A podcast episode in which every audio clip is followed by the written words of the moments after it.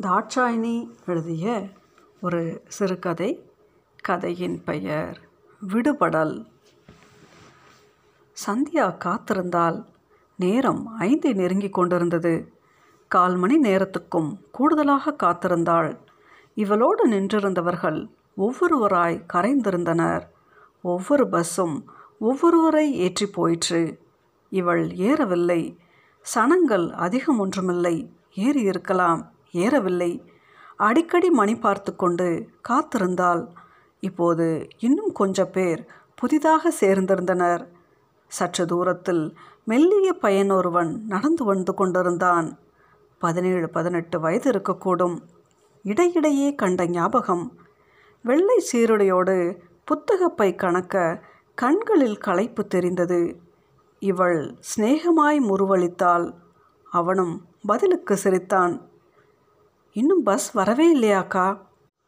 வான் ரெண்டும் ஒரு பஸ்ஸும் போகுது. சரியான க்ரௌட் ஆனால் அது காரணமில்லை என்பது அவளுக்கு தெரியும். மூண்டேமா விட்டுங்கள். அவன் கண்களில் வியப்பு தெரிந்தது. இவள் எதிர்ப்புறம் நோக்கிய திசையில் கண்களை சுருக்கி பார்த்தாள். கண்ணட்டும் தொலைவிற்கு எதுவுமில்லை. வானத்தில் இறைச்சல் எழுந்தது. நிமிர்ந்து பார்க்கையில் முன்புறம் விரிந்து கிடந்த எல்லையற்ற வானில் நூற்றுக்கணக்கான வௌவால்கள் பறந்து கொண்டிருந்தன. இளநீல வானத்தை மறைத்து பெரிய கரிய சிறகுகளை விரித்தபடி வௌவால்கள் பறந்தன. எவ்வளவு வவ்வால் அக்கா? அவன் அதை இப்போதே கண்டிருக்கக்கூடும். இவ்வளோவெனில் தினமும் ரசிக்கின்ற காட்சிதான்.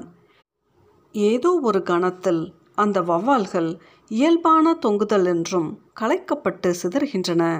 அந்த கணமும் இவள் பஸ்ஸிற்கு காத்திருக்கும் கணமும் ஒன்றித்து போகையில் இவள் முன் அற்புதமான காட்சி அல்லவோ வருகின்றது.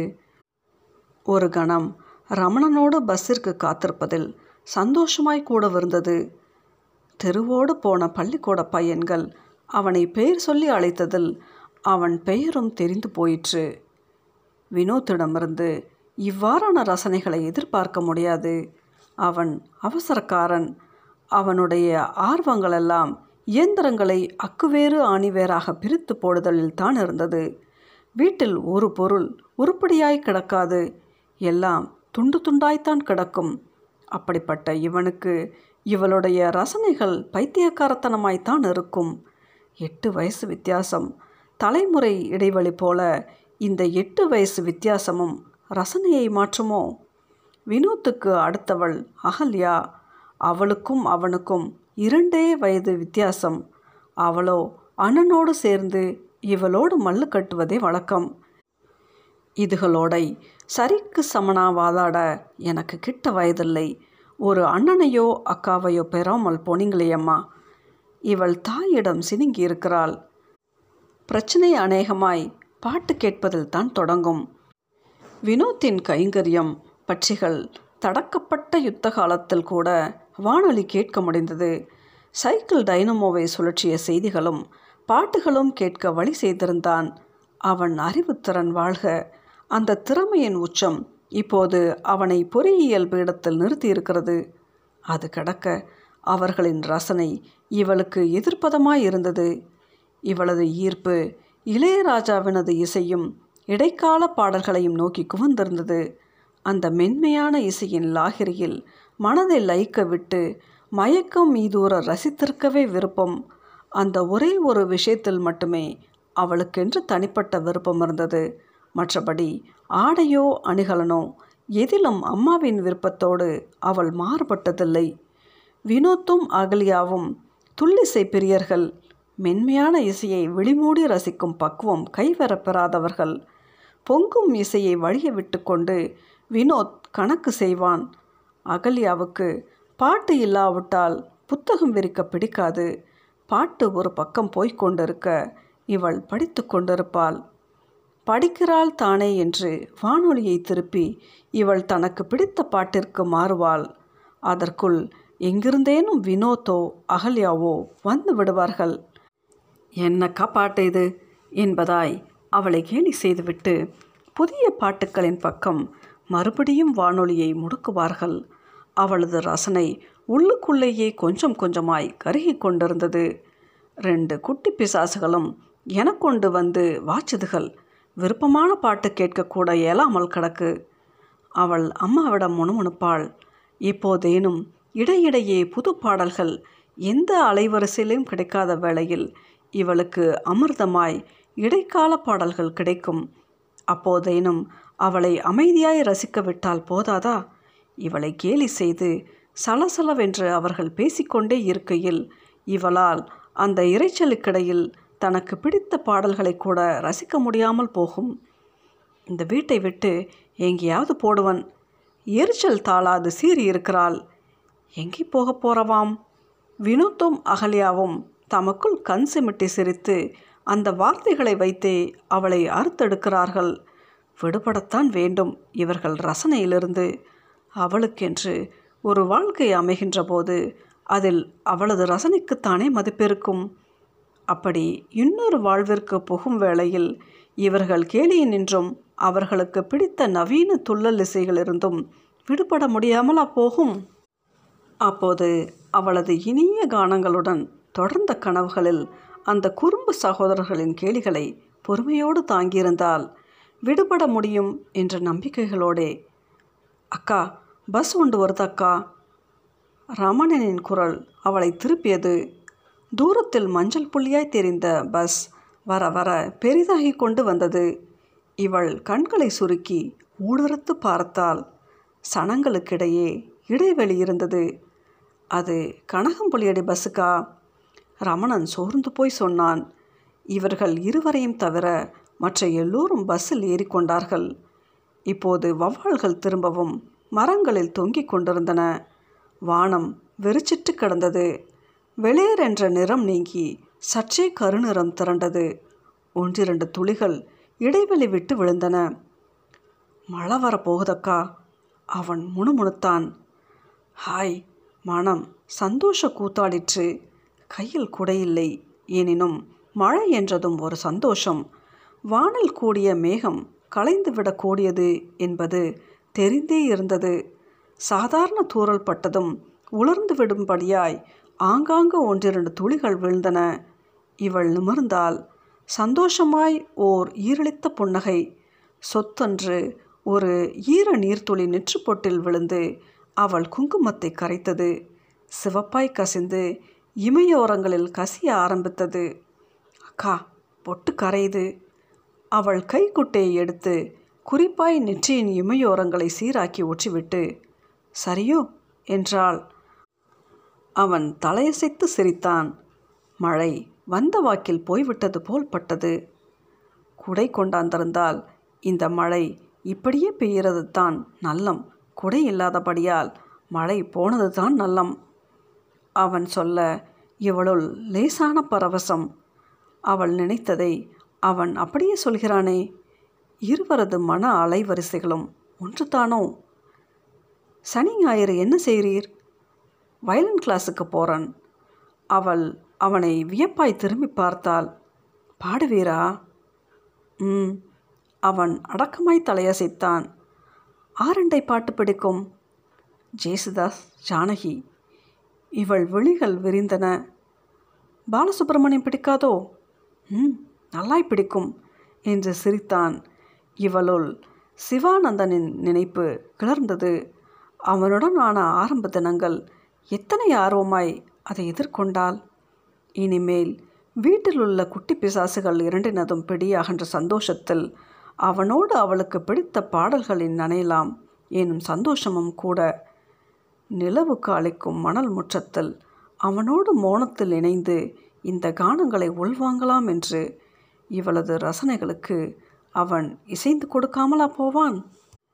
ஆனால் இவளது உணர்வுகள் அவளே எதிர்பார்க்காதபடிக்கு சிதறி போயின சிவானந்தன் மோசமானவன் இல்லை குடிப்பதில்லை இவளை அடிப்பதும் இல்லை எனினும் இனிமையான வாழ்விற்கு அவை மட்டும் போதுமாகி விடுமா இரவுகளில் மௌனமான நிசப்தம் உறைந்த வேளைகளில் இனிய ரசம் ததும்பும் பாடல்களை அவனது அணைப்போடு பருக விரும்பினாள் அவள் அவனோவெனில் அவற்றை ரசனைத்தனமாய் நுகர்தலை விடுத்து துள்ளிசை பாடல்கள் ரீங்கரிக்க அவளை ஆங்காரமாய் ஆட்கொள்ளுதலிலேயே கண்ணாயிருந்தான். போகட்டும் அவனது ரசனைத்தான் வேறாயிருந்தது. அதற்காக அவனுடைய ரசனையையே அவள் மீதும் திணிக்க வேண்டுமா? அவள் அவனிடம் சில பாடல்களை எழுதி கொடுத்து கசர் அடித்து கொண்டு வரும்படி கொடுத்திருந்தாள். மாலை வரை ஆவலோடு காத்திருந்தாள். அவன் ஒரு புன்னகையோடு வந்தான். அவளிடம் கசற்றை கொடுத்துவிட்டு அருகிலிருந்த நாற்காலில் அமர்ந்தான். இவள் ஆவலாய் டேப் ரெக்கார்டரில் அதை செருகினாள். அவன் அவளது முகத்தையே குறும்போடு பார்த்து கொண்டிருந்தான். டேப்பில் ஏதோ கரகரா சத்தம் ஏதும் பிழையோ இவள் யோசிக்கையில் பாட்டு ஒழித்தது. சும்மா சும்மா பார்த்து பார்த்து சும்மா சும்மா பேசி பேசி சும்மா சும்மா வென்றே போய்கொண்டிருந்த பாட்டில் இவள் முகம் சுருங்கி போயிற்று. எப்படி பாட்டு? நான் இதை அடிக்க சொல்லலையே. இதை அடிக்க சொல்லலைத்தான்.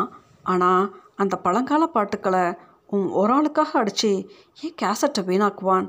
இதென்ற நிலாந்தையும் கேட்பாள். அதுதான் புது பாட்டுகளாக அடித்து வந்தன். இவளுக்குள் விடுபட்ட உணர்வு பொசுங்கி போனது. தம்பி தங்கையரின் ரசனையிலிருந்து விடுபட்டதாய் எண்ணுகையில் இங்கே இன்னும் ஒரு தலை பின்னப்பட்டு விட்டதோ? தூரத்தில் ஹார்னின் சத்தம் கேட்டது.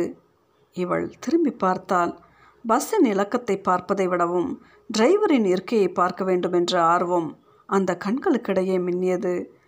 பஸ் அருகாகி கொண்டு வந்தது. டிரைவரின் உருவமும் கண்ணாடியோடு மங்கி மங்கி பிரகாசம் கொண்டது. ஒரு கருப்பு டிஷர்ட் போட்டிருந்தான். இளைஞன் தாடி வைத்திருந்தான். அப்பாவித்தனமான கண்கள் இவளுக்கு அப்பாடா என்றிருந்தது. அரை மணி நேரம் காத்திருந்ததற்கு கைமேல் பலன் கிடைத்து விட்டது. இப்போதெல்லாம் வீட்டுக்கு போக நேரமாகி விடுகிறது. ஏன் சந்தியா இவ்வளோ நேரம்? சிவானந்தன் கசட்டுகளை மாற்றி மாற்றி போட்டபடி இவளை கேட்பான். இவளுள் வேதனை நெட்டி முறித்து பொங்கும்.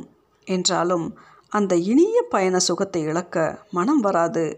எனவே ஒவ்வொரு தடவையும் பஸ் சனங்களால் நிரம்பி வழிவதாய் சொல்லிக்கொள்வாள் அவன் அதற்கு பிறகு எதுவுமே கேட்க மாட்டான்.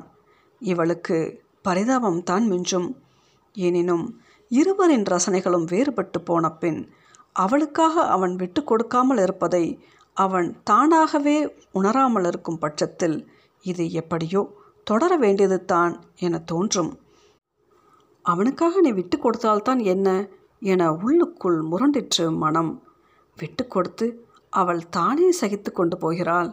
இது சாத்தியமாகாத வரையில் அவன் அவன் ரசனையோடும் இவள் இவள் ரசனையோடும் இருக்க வேண்டியது தான் ஒருவர் மீது மற்றொருவர் ஏன் ரசனையை திணிக்க வேண்டும்? பூங்கதவே தாழ்த்திறவாய் பூவாய் பெண் பாவாய். பஸ்ஸுக்குள் ஏறியவுடன் உள்ளெழுந்து செவிகளுள் தேனமுதாய் சொரிந்தது பாடல். இவள் டிக்கெட்டை எடுத்துக்கொண்டு இருக்கையொன்றில் வாகாய் சாய்ந்து கொண்டாள். பஸ் போகிற சாலையில் கண்களை மிதக்க விட்டாள் சற்றே திரும்பியபோது ரமணன் கண்களில் கனவு மிதுக்க பாடலை முணுமுணுப்பது தெரிந்தது. புன்னகைத்தாள். முன்னிருக்கையில் டிரைவர் மிக நிதானமாக ரசனையோடு பஸ்ஸை செலுத்துவதாய்ப்பட்டது.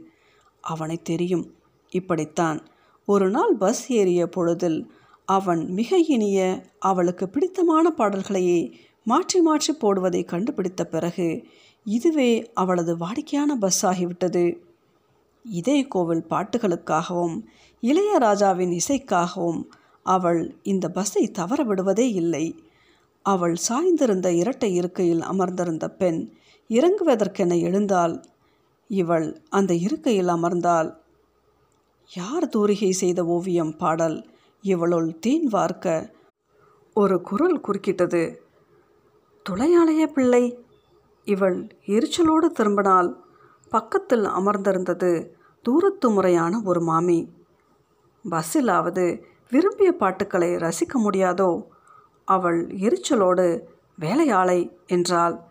இந்த மாமியிடமிருந்து எப்போது விடுபடுவது? இருக்கையோடு சாய்ந்து கண்களை மூடி தூக்கம் கொள்வதாய் பாசாங்கு செய்தாள். பாடல்கள் காற்றோடு கரைந்து போயின. இவள் விழிமூடியபடியே ரசித்து கொண்டிருந்தாள். சரி பிள்ளை நான் இறங்க போறேன்.